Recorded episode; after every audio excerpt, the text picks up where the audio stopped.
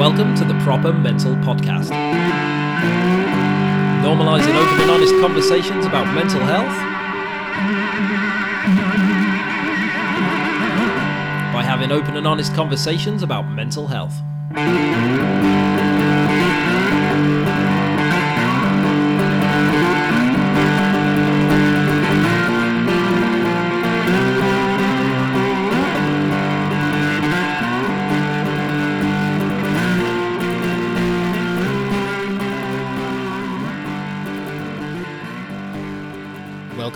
Episode 98 of the Proper Mental Podcast. My guest this week is Sarah Callaghan, who is an award winning comedian, a spoken word artist, and a writer. And Sarah's been performing stand up for over a decade. She's gigged all over the world. She's also a respected spoken word artist, and she performs that solo and with a band. And Sarah's poetry is informed by personal experience. And she talks about the deeper things in life, the bigger things in life. She talks about trauma. She talks about heartache. She talks about mental health. And that's really why I wanted to speak to her. So I've been a fan of Sarah's work for some time. Um, I've got her Alphabet EP and the album that was released a year after, which is called Right Frame of Mind. I'm a big fan of both of those. And I knew very little about Sarah personally. I only really knew of her art, you know, of the stuff that she puts out there. But with her poetry, with her spoken word, you can tell that she's someone who is thinking on a deeper level. You can tell that she's been to some places, some dark places, and she's come out the other side with a, a really fascinating outlook, a really wonderful way of seeing the world. And I really wanted to chat to her about these things. So I didn't really know what her experiences were. I just knew that she had some, and it was great to be able to just just get into it with her. So Sarah and I, we chat about mental health. We chat about her experiences with mental health and how it kind of inspires her creative process. We talk about living authentically, talk about choosing your own path, choosing how you show up in the world. We talk about the differences between writing comedy and poetry. We talk about spirituality, self belief, guilt free rest. And we talk about the challenges of living a creative life. And I think that's something that's really important to talk about because quite often when people are out there doing comedy, doing spoken word, we see the finished product. We see them on stage, making people laugh, winning awards, but we don't see the life behind that. And living that creative life, living in a way that's not the normal nine to five, it comes with a lot of challenges as well, and those challenges can really impact people's mental health. So there's a lot there to unpack. Also, the fact that Sarah does two very different things comedy and spoken word are very, very different. Poetry and performing with a band are very, very different. And I really wanted to just explore this idea of identity and not being forced to be in a box. Society likes us to do one thing or be one thing, and it tells us we can't do other things. You know, it tells us creativity has to be limited and only in certain areas. And I think Sarah's living proof that you can really just do whatever the hell you want. I personally find her really inspiring. I've put links in the episode notes to everything she does. There's a social media, there's a website, there's loads of footage of her on YouTube. But one of the links I've put in is for her performance on a Sky TV show called Life and Rhymes. It's a BAFTA winning show, it's an incredible show. And her performance on that is incredible. I've watched it many times, and every time I've watched it, I've got goosebumps.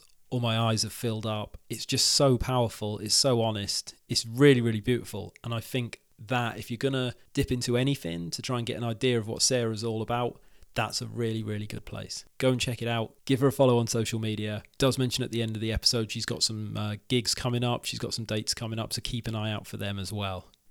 Sarah has also been good enough to give me an MP3 of one of her tracks. It's called It's Not Too Deep, and I'm going to drop that in for you now. So rather than all the usual blurb about me asking for reviews and trying to get you to follow me on social media, I'm just going to play the song. It's really cool, and I think you're going to really like it. So what's going to happen is we're going to go into that song, coming out the other side, my chat with Sarah is going to start. So this is episode 98 of the Proper Mental Podcast with Sarah Callaghan Thank you very much for listening. Enjoy. Ooh.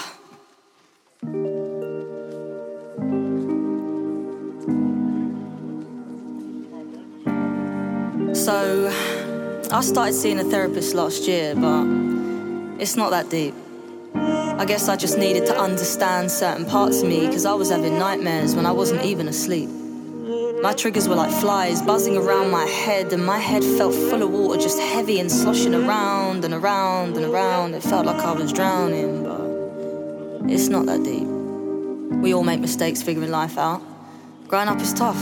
We drink till we pass out, smoke a bit, sniff a bit, regret a whole lot. Staring into space and that, wishing to turn back clocks. See, I thought I was broken and needed fixing. But instead of doing DIY, I ran to men to do the work for me. But how can they fix what they didn't break? How can they fix me without the correct tools? The tools that I needed would only work with my hands, but my hands are reaching out for something else. I thought I found a way, but it just made things worse. My life became a balloon, slowly being blown up and up until it eventually burst. But it's not that deep. Putting the pieces back has actually been amazing, and I connected with you. I will never take for granted how I feel in your company. Comfortable and safe, I can say anything and it's accepted. Laughing and smoking, talking and talking things over until I realised I'm not broken at all. I was just lost at sea. There's total peace when you hold me, but it's not that deep. This isn't love, but it feels relaxed. This isn't love, man, but I'm fine with that. Cause if this isn't love, but feels this good, then what will real love feel like? It would feel like every compliment I've ever had, every applause break, every bowl of ice cream, every bus I've ever made on time, every song I've ever heard. It would feel as good as all the traffic lights turning green, as good as finding money in your jeans, as good as free food, as good as sunshine on your birthday, as good as freshly cut grass. But trust, it's not that deep. There's some seriously dark parts within me. And I like you because you get it. You're fucked up too. And I'm acknowledging all this and getting help so that I can dig further further into the blackness to find peace within these walls. Because if these walls could talk, they would tell you of trauma. They would tell you of pain so severe it ran like petrol through these veins. And each day I would flirt with the flame, goading that click of the lighter whilst wanting to just click and be lighter. These walls within me are strong. I used to cry tears that were deep enough to drown in, but I learned to swim. And even in the darkness, I've realised darkness is not to be feared because light can only be shone through it to be seen. These waters cannot beat me. My feet can touch the ground confidently swimming in my sleep with each year that passes. I feel the end of that tunnel coming. I feel like I can just keep running and running and never get out of breath. That black dog's been trained walking by my side and off the leash, but I'm not getting gas because it's not that deep. it's not that deep.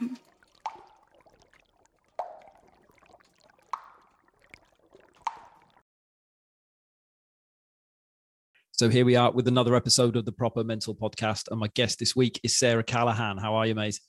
Good. How are you? I'm good, mate. I'm good. Thank you very much for uh, for joining me today. You're just saying you've been up at the up at the Fringe, mate. Yeah. Yeah, I just went for six days. Um, wasn't doing a show, um, but I just went and watched loads of shows and got a vibe for it. So yeah, it was good. It was good to be back after a few years. Yeah, yeah. Is it weird going and being like a, a punter rather than um rather than performing? Oh yeah, I was walking around so smug because like I had no stress, I had no pressure, I didn't care about reviews and that. So yeah, it was it was it was it was really nice actually. It was the first time I've ever been up there without like actually having to promote something. So um yeah, I I enjoyed it a lot. Yeah, man. It's every time I speak to someone who's done Edinburgh, it just sounds so so intense. Like it's a real magical thing. But to perform there, you you've got a performance every night. You're promoting it as well. Um, everyone all seems to lose money, right? People think you once you go to the fringe, you've made it, but that's not the case, right? It's a hard uh, hard slog, huh? Yeah, you definitely don't make money. It's yeah, it's, it's it's it's definitely tough on the mental health and that. But you know, you just go there, you do an hour every day, and you just grow as a comic. And you know, I think the show becomes super strong and that's that's what you get out of it. If you want fame and fortune and money i think um, you're doing it for the wrong reasons. Yeah yeah fair one. Yeah get different different job hey? Yeah for real. Mm-hmm. oh mate so what was if we go back a little bit before comedy sarah what was um what was going on for you then before that? Because it it takes up so much of your life right? The, all these creative pursuits that you do it's it's almost you know it takes up every hour of the day almost. If you're not doing it you're thinking about it right? But so before you had that what what were you up to man? Where were you at Nothing really. Well, I left school at 16 and then um, I went to college for a year I dropped out. And then when I was 18, I moved to Madrid for a little bit. I was teaching English there, uh, but just kind of lost, didn't know what I wanted to do. I didn't want to work, but I, I didn't know what I wanted to do in it. But it's like, obviously, you're an adult now, you got earn money. So, yeah, I was sort of doing nothing really, doing nothing. And then um, I came back and I couldn't get a job. I was just like applying for bar work and shit. And then um, I I was online and I saw like a comedy course. And I've never been interested in stand up, never never watched it, never been into it, never wanted to be a comedian, never comedy was just not, never part of my life in it. But I see it, and um, I'd really I'd done like a clown course with them like a couple years ago, like before that, and um, I'd done like acting here and there and bits and bobs when I was younger and stuff. So I was like, oh, it's like fun, so I'll try it out, and then um, tried it out, and then that was it, and then I've just been doing comedy ever since, really. Wow. Yeah. So just mad. yeah, just kind of crept in there, right? Like uh that's mad. Yeah, that's really cool. Really cool. Did it was it could you was it one of those things as soon as you started putting it all together, you were like, yeah, this is this is me. I I, I dig this, man. I, I've the whole time I've just like um just going with the flow really. Yeah, I've never really thought, oh yeah, this is this is what I want to do. It's still not what I want to do. I don't I don't think I want to be a comedian, even though I am. Um it's not it I, I don't know. I don't I'm just sort of floating around and if people want to pay me to do it, great. But it's been such a nice thing of, you know, getting into acting, doing other acting bits, doing poetry and meeting cool people and doing TV shows or like making other shows and working in music it's such a nice springboard for loads of other things and um you know just being i like being creative as a whole so yeah and i've, I've learned so much and i've had some amazing times but um yeah i feel like i'm just blagging it really that's cool though. but maybe that's a good thing i don't know I think it's a good thing. I think it's so many times when we, it, it can be with anything really. We start off with it being one thing and we think it's going to be one thing. And when you look back, you don't notice even because they're like the changes are so incremental over time. And then maybe you look back, there's an anniversary or a year or some reason to look back and you go, man, this is so different to where it started. And I didn't even, I'm not even sure if I knew it was changing. Does that make any sense? yeah definitely yeah yeah i had uh, my 12 year anniversary in um in june i think of doing stand up and i just thought god like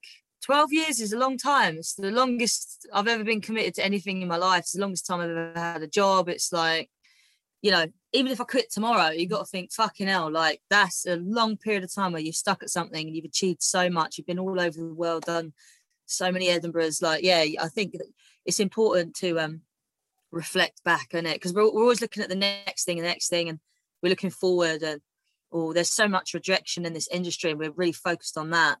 So yeah to actually look back and be like you know what? I've done a good job here is um very important. And that's definitely what i did in june but yeah i don't know where the time's gone really it's mad I think anything where like if you're kind of doing something creative and you're doing something on your own terms, it's always like that that next email that drops in could change your life, right? Or change the course of your life. So we tend to focus on that, you know, like if I've got a lot of things going Yeah. on at once, I'm like, I live in my inbox. And it doesn't matter whether I find that email now or if I find it like in half an hour, it's gonna make no difference. But I'm still just hoping that something turns up. But that drives that thing that you said, like always looking towards the future and what's next, what's next, what's next. But it's powerful to look back, isn't it? And look, see that, see that journey for what it is, and and like big up yourself as well, pat yourself on the back because we never do that. It's always like, yeah, that was okay. How can I be better? How can I be better? But sometimes you need to say, do you know what, man? I fucking killed that, and I'm like, I'm chuffed to bits with it, right? for real definitely yeah you got to do it and ultimately you're you're you're only you're only going to care about your career the most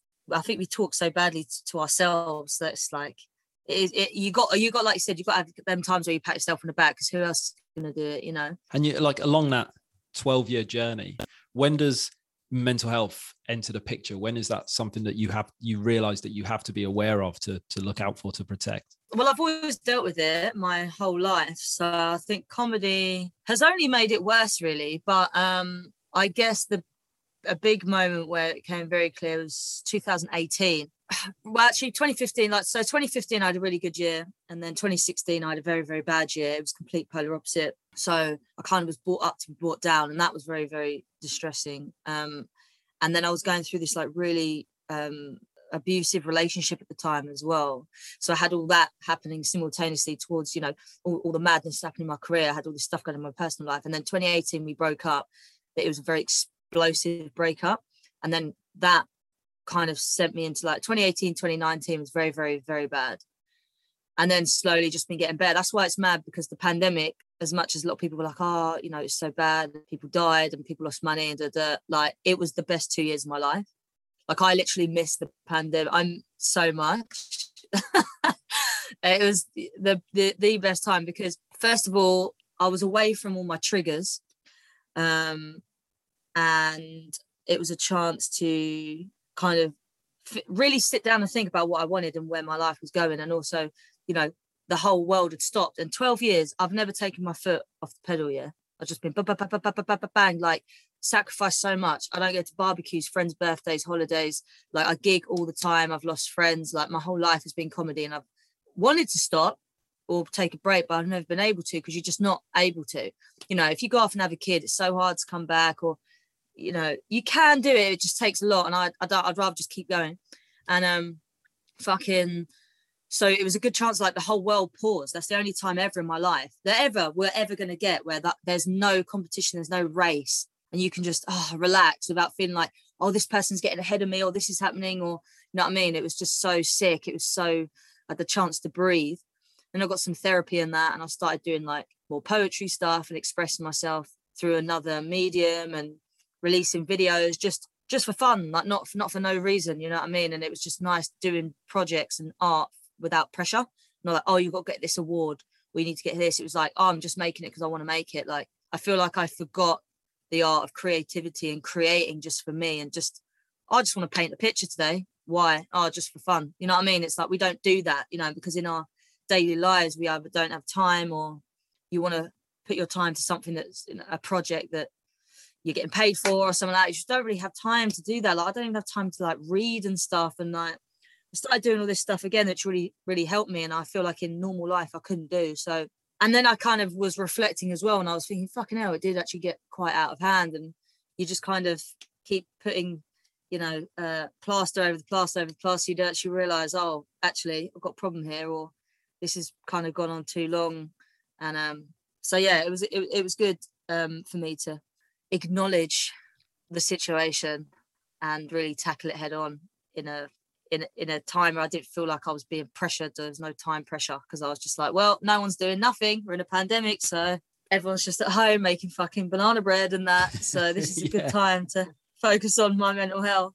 Yeah, that's it, man. I was exactly the same. I really loved it. Yeah, I just like I kind of felt going into the into the lockdowns and stuff. I felt like it was um like a a job interview that I was so well prepared for. You know, when you're like, oh yeah, I'm gonna get this. You know, like I felt like I was made yeah, for yeah. it. I, I had I got the, this. I had the qualifications yeah. to get through this through this period. I really um yeah, and I, I, was exactly the same. It gave me that breathing, that breathing space. But it's really interesting when you mentioned there about, you know, feeling like you have to to do the thing that you you that's your job even though you love it right? So i think it's really really common for those of us who maybe don't want to work a go the traditional path when it is for work. So the easiest way to do that is turn something you love into your job right?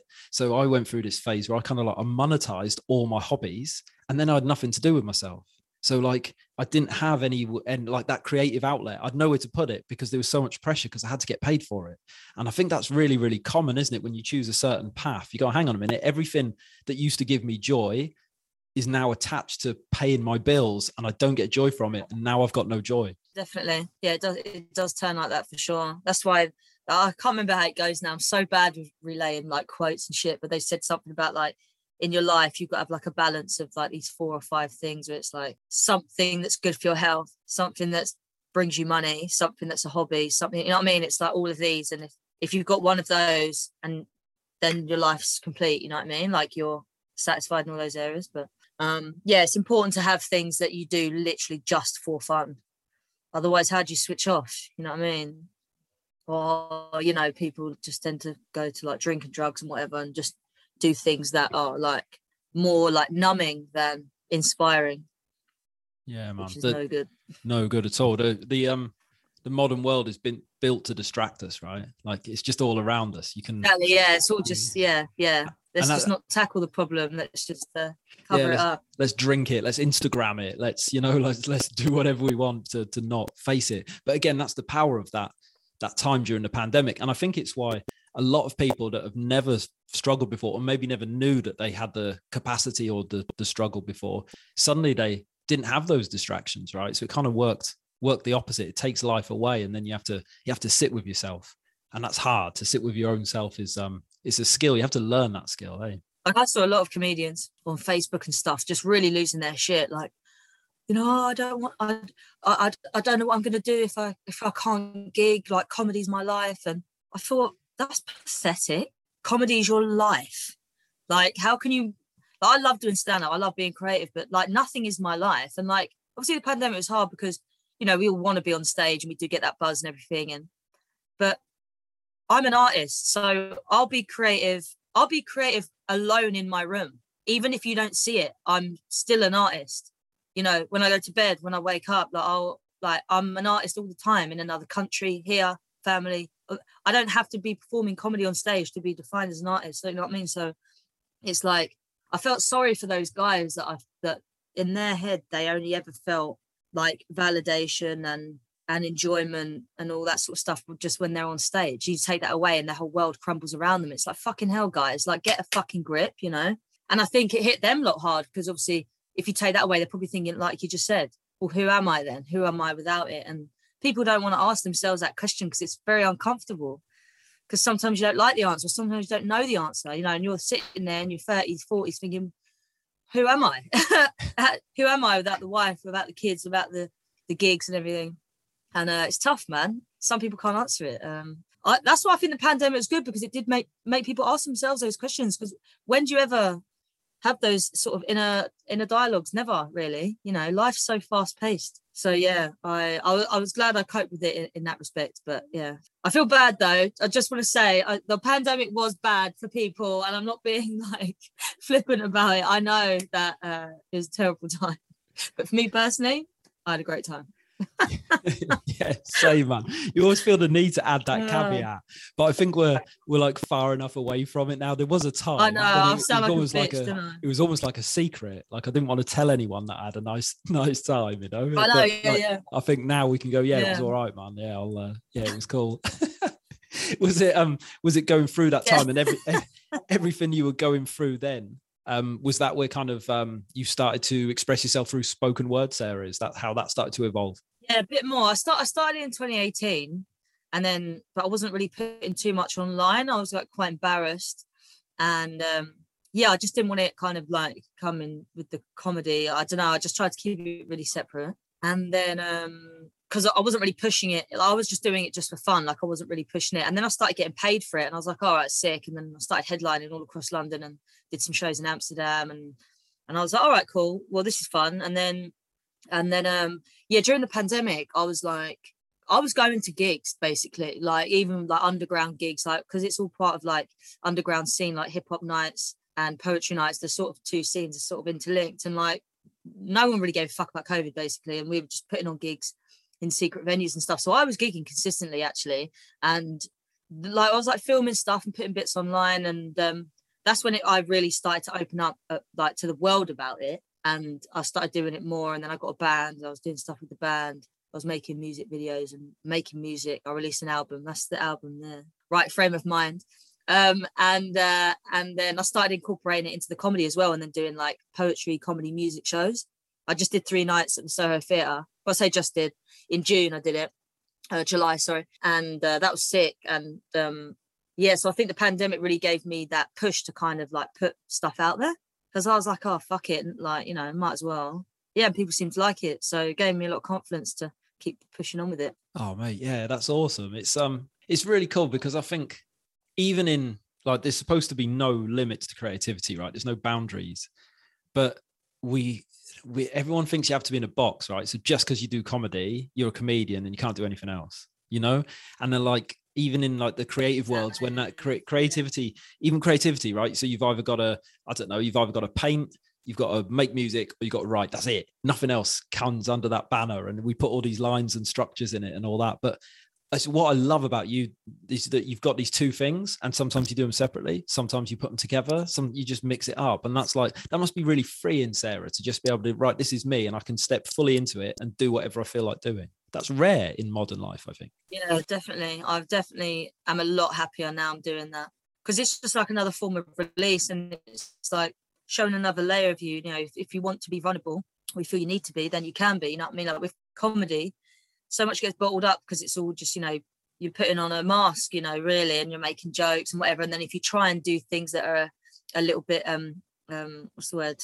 Sentimental people are like, oh, you know, they take the piss out of it and stuff. And it's just like there's a time and a place, you know what I mean? And but with poetry, obviously you can just you can just lay your heart bare and um, you really connect with your audience in, in such an, a different way than I've ever connected. Like I'll do a comedy gig and people come up to me like, oh, you're really funny, or that was great, great show. I'm like, thanks. And they'll just walk off. Probably forget my name in an instant. But then poetry shows, it's like the conversations you have with people afterwards, they're so they're so um personal and just that that connection so strong. And um, you know, they they interpret my stuff and it's helped them and inspired them and that gives me a sense of purpose in a way, you know what I mean? As cringe as it sounds, it really does because I, I know I'm helping people and and then also then you can make people laugh as well so um, plus it opens me up to more um, job opportunities because i've got three different types of shows and i can do now double triple the gigs all different type and it makes me different it made me stand out you know i, I was very at a low point in comedy because i was thinking fucking hell there's so many comedians like what's making me different from everyone else and now um i'm the girl that does poetry in it so I feel like it's all and it's all happened really organically as well. That's it. None of it's forced. None of it. It all came and it stemmed through pain, which I think is really beautiful. It's like the lotus flower, so beautiful, but it grows in shit. And like I feel like that is that is just me and my career. It's just come from the shit, and it's something really beautiful is is is is blossoming out of it. So um yeah, man, I'm just seeing where it takes me. I'm really happy at the minute. Like I think if I was just doing comedy, I probably would have quit by now honestly, because it's a hard game. It's a hard game, but but now I've added a bit of excitement and a bit of like fuck you to the system and just doing things my own way. I feel a lot lot happier. Yeah, yeah. Oh, there's something that comes up with so many people that I speak to in different ways. There's something that really affects people's mental health is when they're forced by whatever reason to not live authentically, right? Authenticity is so important to us as humans. And if you have to pretend to be something that you're not or like hide a part of you for fear of judgment or something then it's so damaging over the long term and it must be really freeing to be able to kind of just step step into it. But did you kind of have did you have to learn to do that sarah? Like it's so you do have to be really vulnerable particularly with the the stuff that you're talking about as part of your poetry. Did you have to learn to sort of say right this is this is raw this is me this is everything. Do with it what you will. Yeah it's not really something i've learned to do. But I think that's what's kind of hurt me over the years is because I always have been me. So when you get rejection and that, which obviously inevitably will come, you just take it so personal because you're just like, fuck, you know? Um, yeah, I've always, I, I pride myself on that from day dot. The moment I stepped into this game, I've been authentically myself and um, I've never switched it up. I've always done what I wanted to do. I've, you know, never, never hid, hidden any parts of myself, always spoke about what I want to speak about and like, yeah, I mean, I don't know if that's done me any any favors over the years, but I mean, it's I, mean, it's definitely good now. I think I've definitely got like a lot of integrity now, you know, which is nice. And I think now that I'm nearly 31 and people have known me for a while, it's like I'm finally getting that respect, which is nice, you know, because I think when you're 18, 19, a lot of people think, yeah, but who really are you? And, you know, people change and mold. And I've seen people change and whatever. And I'm sure I've grown up but ultimately I am the same person. I've stayed I've stayed the same. So um yeah, that's that, that that's that being authentic's never been the problem. It's more just like being nervous of the reaction people are gonna give to it. Because some yeah. people have taken the piss in the past, and I'm just like, oh fucking hell. But I always just say to myself, don't let them, don't let their ignorance make stop you doing this. Like, remember why you're doing. It. You're not doing it for them. You know what I mean? Like, they're not at the gigs where you're on stage and it's so therapeutic for me and healing for me and the way the audiences react and the, the people that come up to you and talk to you in that life. Like fuck fuck that comment you know? It's easier said than done but like that's what i always tell myself. I'm just like oh shut up man. But then them same people that took the piss a year later are messaging me saying hey sarah can i get tickets to the show? I was just wondering if i could bring my friend. We want to roll through. And then they're asking me to come to the show. I'm like oh now you want to see it. So yeah it made, made me feel good I'll win them. I'll win them over all in the end. I'm telling you right now, they'll all come. Mate, I don't, I don't doubt it for a second. But the, the, I think those people, when we ever we have like a strong um, response to someone who's being authentic or who's being vulnerable, who is being themselves, sometimes like it depends on on what's going on with that individual, right? With that person watching it. So I might watch something and and I'll be inspired. You know, it's all, yeah, it's all, it's, it's all on how you feel about other people. Your response is yours, right? So if you're like, ah, you know, fuck that, I'm going to take the piss out of that thing Sarah just said. Well, that is probably more of a reflection. There, you're holding up a mirror, and they don't like what they're seeing, man, and that tends to be where that comes from, right? Yeah, they yeah. wish they wish they could do what I do, and they're they're. It's not even jealous. They're just um they're scared of it and they they you know they want to do it you know and even now like a few poets have started uh, a few comedians have started to do poetry i've noticed and like put things out and like little bits like that not because i do non-funny poetry that's the thing. So it's like there's obviously the, uh, uh, there's a lot of comedians that do poetry all like funny poetry but i i do serious poetry. So it's that's the switch between the comedy and then the poems and like they all thought oh, you know don't do it but i've seen them release some stuff and i'm like oh okay. But it's nice. I'm happy and i'm encouraging and i'm glad they're doing it you know what i mean? Because i think everyone should but but um it's interesting to see and I, I bet you any money in the next five years you'll see a lot more comedians doing serious poetry in their stuff. I reckon. I reckon so. Yeah. so if i can be the catalyst for that then that'd be fucking great you know what i mean? Yeah but i want an apology that's for sure. Yeah. Keep um, all the keep all their names in a book and uh, yeah, just, yeah yeah yeah. yeah no but it's cool. I'm glad i'm inspiring some people. Like um yeah it's good. It's good because uh, you know it's just it's such a good outlet you know and especially for mental health and that like to get your emotions down on the page is very um beneficial. Yeah yeah because i think sometimes it can be like it can be hard to understand our emotions and our feelings right? So we kind of know you know know that something's going on and that that distraction we were talking about before that's where that comes in right? So i feel something i'm not sure what this is or how so I'll, I'll, check out i'll pick my phone up i'll go and pick a burger up i'll go for a pint you know whatever it is but that it it's it's hard to sit in that stuff and to kind of make sense of it. And does the does the process does that help you with that sort of stuff sarah? Yeah because even if you're just confused you end up writing down like your feelings and what's going on. And like you do always end up coming to a conclusion afterwards. Or like even if you're like angry you know you just write it down and it's just such a good release. And then it's like a, oh what the fuck is going on here? Sorry. That's all right. This thing keeps popping up. Mad. Um yeah it's um it's good to it's a positive release where where where you're not actually doing something negative either you know eating or fucking or doing drugs or writing a nasty email or a nasty text. It's like it's really good just to get it out there it's on the page and you do feel so much better after same as sadness confusion stuff. Like for me, I've got a lot of good mates that I can talk to um, about different issues going on in my life. But like ultimately, if you just go on a big rant, by the end of by the time you stop talking, you've you've figured it out yourself anyway. A lot of time it's not even a conversation back and forth. It's just you need someone just to listen to you rant and then you figure it out. So yeah, and I find that through poetry as well. Like towards the end, just oh yeah, it's not too bad but yeah, I don't know. I, I, I, don't know how I dealt with it before. I think I did bottle, bottle a lot of stuff up. I was just very angry. Like I was one of those people that would say, "Oh, I'm trying this," and I'd be like, "Oh, why are you doing that for?" I was always very judgmental, very angry, like yeah, short tempered. Um, so I guess that must have stemmed from me not being able to release it, and now I've got to release. It's like everything's so much better. Did you you mentioned therapy before, Sarah? It, did that help? Did that help you to kind of tap into that side of your that part of your brain that needed to release all that stuff? not really. Um, I had a bit of it. I had on and off. It was okay. It was all right. I would still tell people to go and try it. And you know, like anything, I think you need to go through a few therapists to get the right one. But for me, it was yeah, it was the thing that helped me the most was yeah, music and art and um, just talking to like friends and stuff, you know. And I read like a lot of like really good books as well. And yeah, that's that's that's what that's what helped me more, I think. And just listening to other people's stories, I think one of the biggest things of mental health is like you feel alone.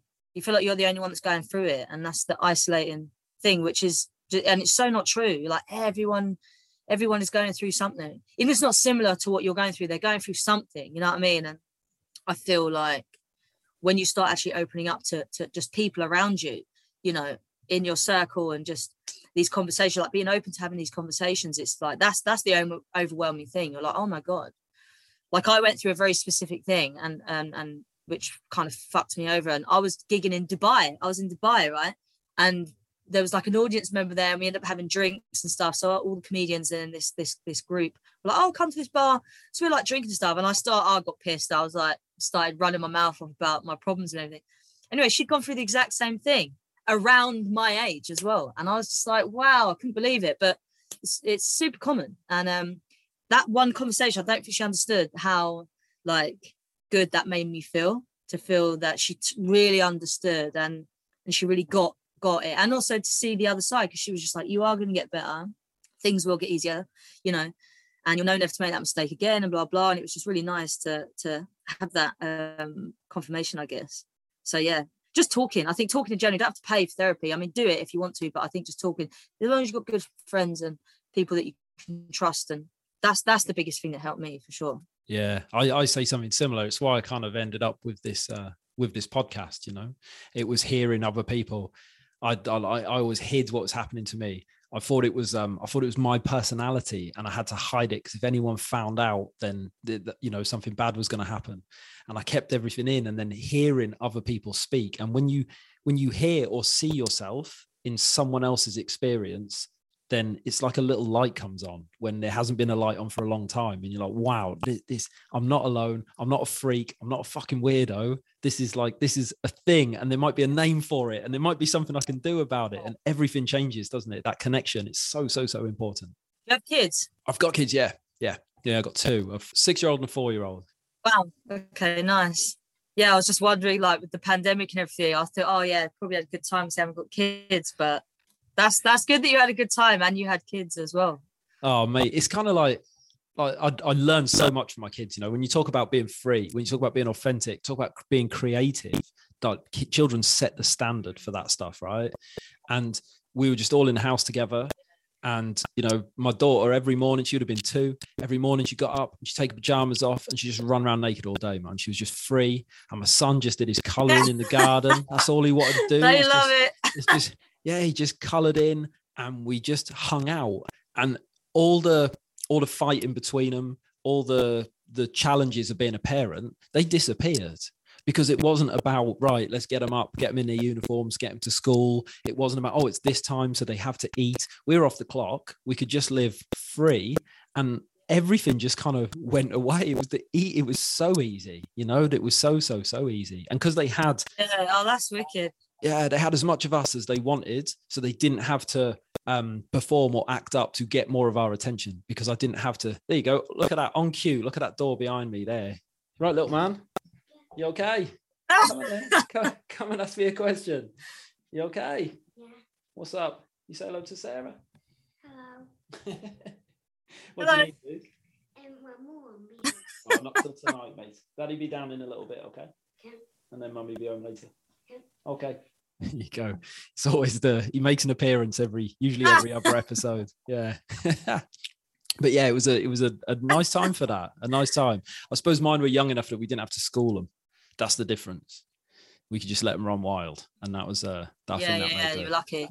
made the Mm. difference. Yeah, and it gave me a purpose, right? So I couldn't sit mm. around worrying about I don't know the virus or the economy or anything like that because they I can't I can't do that. I've got to be dad. So it gave me a purpose, and I think maybe if I'd not had kids, the lack of routine would have been a challenge. I think. Do you when you if you've got something going on, Sarah, if you're having a bit of a like a blip or a bit of a time, can you create when you're when you're in it? Can you create your way out of it, or do you have to like shelve it and write about things afterwards? How does that work for you? Yeah, I, I write the best stuff when I'm depressed. I've written some incredible stuff, and um, which is annoying because when I'm happy, obviously we want to be happy. We want to be. I'm like uh, my my creativity's dead. Like when I'm happy, I I make nothing. I do nothing. But then obviously I go out and live my life. So I get I'm getting inspiration, which I'm obviously just storing inside. But like, yeah, I I, I don't write. So um, so yeah, that's that's the only positive, I guess. Like to the point where I was happy for a real long time, and um, I was I was trying to manufacture something bad so that I could just get some inspiration to write again. Just like watching so all, watching all sad movies and Um, listening to sad music and that just all the time. Yeah, yeah, yeah. so um but no, no. So yeah, I mean it's all right. It's the same as like in the pandemic and that everyone was like, oh, you know, I, I, I've- I've got no inspiration. But I was just like, God, this is the like the only like the first time ever I I'm got inspiration coming out my arse. Like, I've got so many ideas and this and this and all the time to execute them. But yeah, I will get depressed. Like there'll be times where I'll be in bed for days, but I'm still always on my phone. You know what I mean? So still writing and doing stuff. So it's not too bad. I do feel like I'd ha- hate to be one of those people when they get depressed, they can't do nothing because that really is like wasted time. You know, even when I'm really depressed and I'm in a bad way, like I'm still always creating stuff. So at the time, I don't appreciate it, but when I come out of it, I think, oh well, fucking hell, at least you wrote that. That was all right. Yeah, yeah. It makes me feel a bit better about it.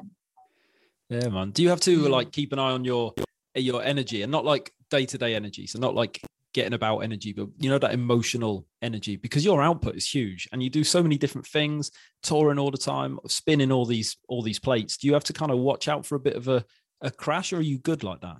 Yeah, I do definitely get burnt out. I don't really see it coming, but it's more like I'm trying to get in more in touch with my body, like feeling it in the body. Like, because I'll just keep going and going and going. Like, I'll drink, go to bed late, wake up, have hardly any sleep. But it gets to a stage where I, you know, I don't know, it's just a feeling.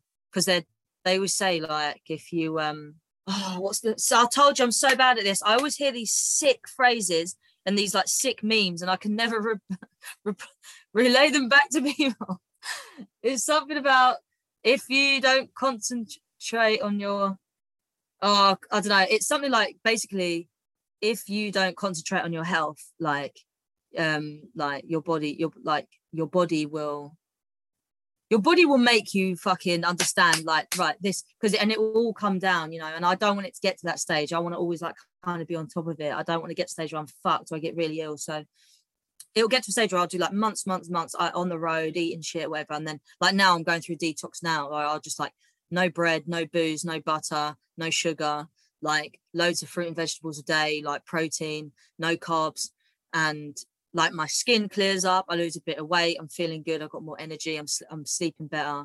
And I get back on that even keel again. And I just feel like there's probably not a healthy way to do it to be like all one way and then all the other. But it's like I'm not constant. I, I think I am getting better at feeling like, okay, enough now. You know what I mean? You've been drinking really heavily for like four months. Just chill for a bit. Um, considering I've got no one in my life that will tell me to slow down, the fact that I police myself, I think is a is a mature step forward, which I wasn't really doing back in my twenties. um, yeah, burnout's definitely real, man. Definitely real. But I, I know that I'm burnt out in terms of like I'll just sleep. I will sleep for days to the point where I'm like, am I depressed? I'm like, no, no, no, you're just tired. So it's like, but then I'm like, if you okay, cool, but if you spend one more day in bed, you will get depressed. So you need to get up now. You know what I mean? I was give myself two or three days guilt-free rest. Because sometimes you think, oh, you're being lazy or this, this. It's like, no, no, no, you have to recover, man. So three days guilt-free. If it goes into a fourth or a fifth day, then I say, get up now and do some fucking work. You're being lazy now.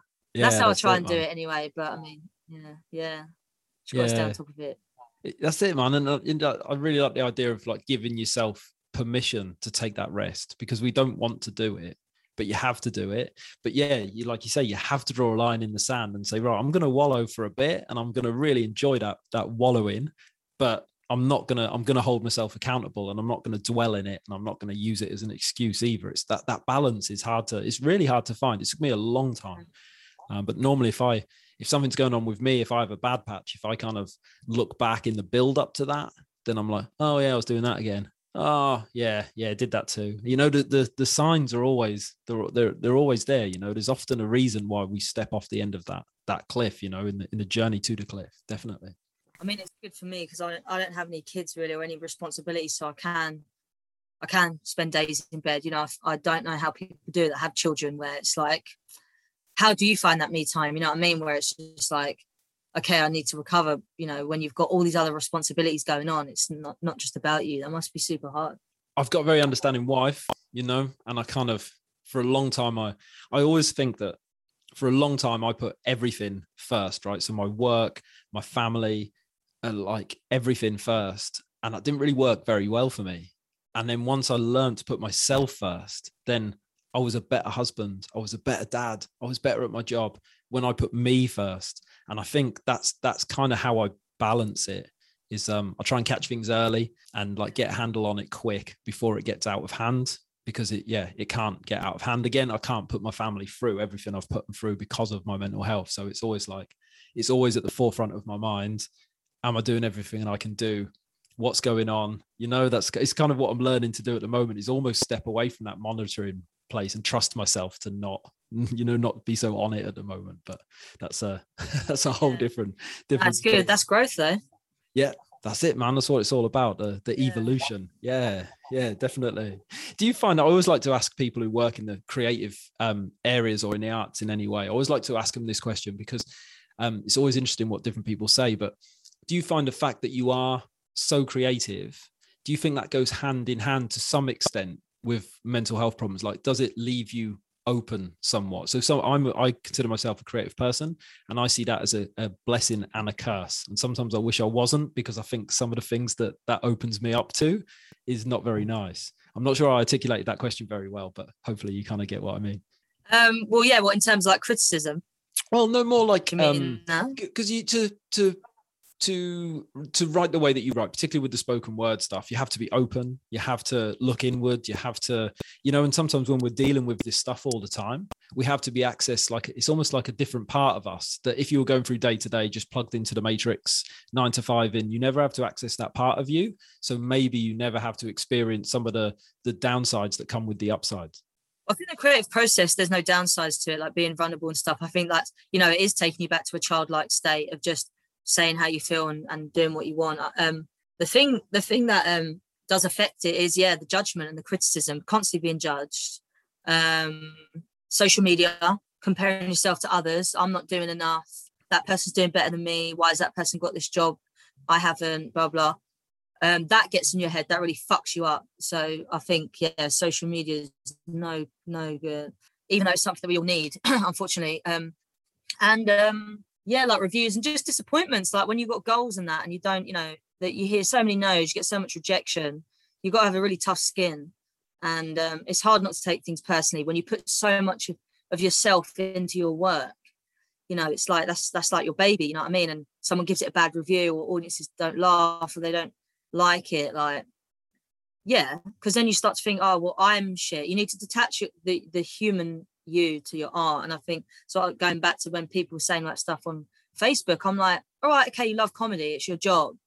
But fucking hell, man, you're a person without it. You you you were a person without it before. So who are you? So I I try do I try and keep it separate um as much as it is like a part of me because it's not personal and art is subjective. Everything's subjective. And you know what I mean? So if someone doesn't like it, I'm like, cool, you not liking me doesn't mean I'm not good it doesn't take away the fact that i'm i'm great but you just don't like it and that's fine. You're not you don't have to like what i do. That's cool man. There's bands that are very successful which i don't like. Are they shit? No they're multimillionaires they tour all over the world. I think they're shit but what's my opinion? Doesn't matter. I mean it doesn't take away their greatness and the awards they've won and the shows they do. So that's what i try and think i try and think like that which is hard if you're a gig and you die on your ass. But ultimately yeah you can't please all the people all the t- all the time. You know, sometimes it's just not your night. So um, that's that's definitely made me um, the deal with my mental health better because I'm just like, look, fuck those guys. You know what I mean? It's like is it is what it is. But I think the worst thing I'm still working on is um the the uh the social media stuff. Man, that's frustrating. Like especially when it's like a TV job that you want or you, you think you should have and but I'm quite into like spirituality and stuff and like destiny and shit. So they always say, you know, what is meant for you won't pass you. And sometimes you're redirected at, you know, sometimes what you want isn't really what you want. And right now you do think that it's what you want because you can't see into the future. But you don't know what the universe has in store for you. I might not get that. I might get something better in two, three years' time. You know, it's just about patience and just keeping your head down and being a nice person, keep being positive and working hard and doing your thing in it um because yeah sometimes you know life doesn't work out how, how you want. So i try and think of things more on, on a spiritual level now. That does help me because if we if we think literal then it's just like it's fucking how how can you compare? Know i'm one of one. You're one of one. I'll never be you never be me. So how can we compare ourselves to each other? We can't. So but social media sucks us into thinking like that. So yeah i think if you just if i just think of it of things more in a spiritual sense, then it then I'm like, okay, I'm on my path. My path's unique to me. My timeline is unique to me. And everything's happening exactly how it should. Even not not back to pain. It's just it's had to happen to lead me to wherever I'm gonna be. So yeah. That's what I Yeah. try and do anyway. I'm making it sound very easy, but it's not always, it's not always that easy. Oh, I love that, man. Like it's, it does, it, it's true. Eh? Sometimes if you're like, if it feels like you're swimming against the tide, then maybe you just shouldn't be swimming against. You know, if life's too hard and everything you try is just not coming off, then maybe That's that more, you- man. Yeah, yeah, definitely. How, where did, how did you start to get into Flow that like way? water. That's what they say. Flow like water, whatever. Yeah, Bruce Lee, it man. Yeah, for real. What's um, Yeah, yeah, yeah. So, yeah. um, how how did you get into this this way of thinking? Because for a lot of people, like when you talk about spirit spirituality, um, if you can say the word, um, then people just start like disengaging from it or switching off, or like, how did you find your path into exploring that that way of looking at the world? I used to go to a lot of like conscious nights. So they're like conscious evenings where they give speeches and stuff and like sound healing events and meditation events and there would there would always be like an open mic and someone would say stuff or sing a song and there was like a community there. So I started getting to that. My friend was like a lot more into it. And then so I learned a few things off her and just going to these nights and being around these people, you just learn so much. And then I started like reading a few books. Um and yeah, it's more just like um it's not like oh crystals and praying to the moon and all that shit. Yeah, it's not like gobbledygook. It's more just like understanding that there's something greater than us and um, you know, accepting the duality between fate and destiny. And I really believe in like karma and law of attraction and all that sort of stuff. You know, I've seen it happen and I, I have manifested things and manifestation is real. And um, you know, I think the people that don't believe it just haven't tried it, you know. And um I feel like that, def- that definitely like brings me a lot of comfort as well to know that I am spiritually protected and whatever happens is is is my destiny, you know. Um and it definitely makes the, the knockbacks easier. I mean, I'll always be gutted straight away. I'm like, oh fuck, I really wanted that. Or if you know it's a big job and loads of money, which I need at the minute, I'm like, shit. But then I'm like, no, it's supposed to happen this way.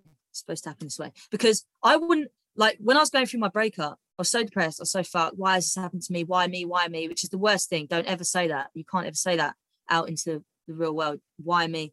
That victim mentality will not be rewarded, right? And but I was saying it. But then if I hadn't gone through that, I never would have done poetry. And now poetry has opened up so a whole new world of travel opportunities, money opportunities, TV. So I had to go through that. So if you erase every bad thing that's ever happened to you, it's like fucking hell. It's like have you watched um that film, Eternal Sunshine, of the Spotless Mind? Oh, not for a long time. I know the movie. Yeah, I've not watched it for a long, long time. So that's about, you know, going for a breakup and then being like, oh, I don't want to remember this person. It's too painful. I don't want to. So they erase the memories. But when you start erasing memories, it fucks up your entire future. It fucks up everything. Things have to happen. uh, As there's a knock-on effect, positive and negative. So um, I always look back at that time now, as much as it was so hurtful. It was a very, very dark time in my life. It's um, I'm glad it happened. I'm really glad it happened because it's actually made my life so much better now. So that's what I always think now. Like when things are happening, I, I get knockbacks or bad things, I'm just like, man, this is going to mean something in a year, two years. I don't, I don't know right now, but it will. So yeah, it's helping me cope with life a lot and um, feel um, more, I don't know, more connected to my existence, I suppose. Mm. Like and w- why I'm here and what I'm, what I'm doing. But yeah, yeah, I mean, I yeah. sound like a hippie right now, but Ah, not at all not at all. Because it like i don't know yeah there's a lot to be said for trust in the universe and it for me i try to where possible like explore other things that if something's put in my path i always think that I, there's, there's something in this you know? Maybe like in passing you say oh yeah you know you should speak to this person and it's someone i've never heard of well i'll always make the effort to try and speak to that person because i think that's i'm supposed to find out about this like there's um yeah. there'll be something in this conversation that i need to hear there's a reason. There's a reason for everything. yeah, yeah, very much so. So I'm with you. I'm with you there, mate. Yeah, very, very much so. Yeah, very, very much so. Oh, mate, that's sick. What have um, what have you got coming up, mate? What's what's going on? What's going on next? Are you um, you got a big tour? I saw on your your thing there the Um, other day. You got a lot of dates coming out. Yeah, I mean, I'm just, it's not really a tour. I'm just gigging a lot. So, yeah, September's pretty crazy. I'm all over the place. Then I'm going back to Australia because I'm sort of living part Australia, part here. And then, um, so I'm doing loads of gigs there just for a month. And then I'm coming back. And then I'm taking my show that was at Soho Theatre up north. We're doing a couple of dates in um, Lancaster, Manchester, Liverpool because I'm just trying to like I, I do want to eventually tour that show um but we're just doing like a little like soft launch of that really, I guess, up there, and hopefully bring it back down to London at some point to film it for an Amazon Prime special. But we'll see. That's all just kind of in talks at the moment. And then yeah, and then Christmas, and then I'm just I'm just gigging, man. That's it, really. Um, I'll go go out back out to Australia in January, do all the festivals out there, and then yeah, just see see where life takes me, I suppose. But no big shows to promote. Um, but yeah, just listen to the album, Right Frame of Mind. It's on Spotify and Apple Music, all that shit. So yeah, I hope you enjoy it. Oh, There's a mate, lot of I'll- mental health things, but it's very positive and nice and good, and like you'll enjoy it. It's, good- it's good music to drive to. Yeah. Yeah, definitely. I've I've got it, man. It's um, I'm a I'm a fan. I'm into it. Yeah, it's really cool. Oh, I sick, listen, I listen a lot. Yeah, yeah, very Sick. much so. And it, it's you mentioned uh, um, bringing your show to to Liverpool. That's where I am. So um, I'll come along to that when that's um, yeah, when there's Oh, cool. dates and things for that now. I'll come along and um, yeah, say I'll come along and say hi. Yeah, yeah, I'll let you know. Yeah, that'd be sick. Yeah. Oh, mate, thank you so much for your time today. I uh, really appreciate it. I appreciate you. Um, yeah, it's just been a real, real pleasure. Thank you very much. Thanks for having me, man. Cheers. Oh, awesome.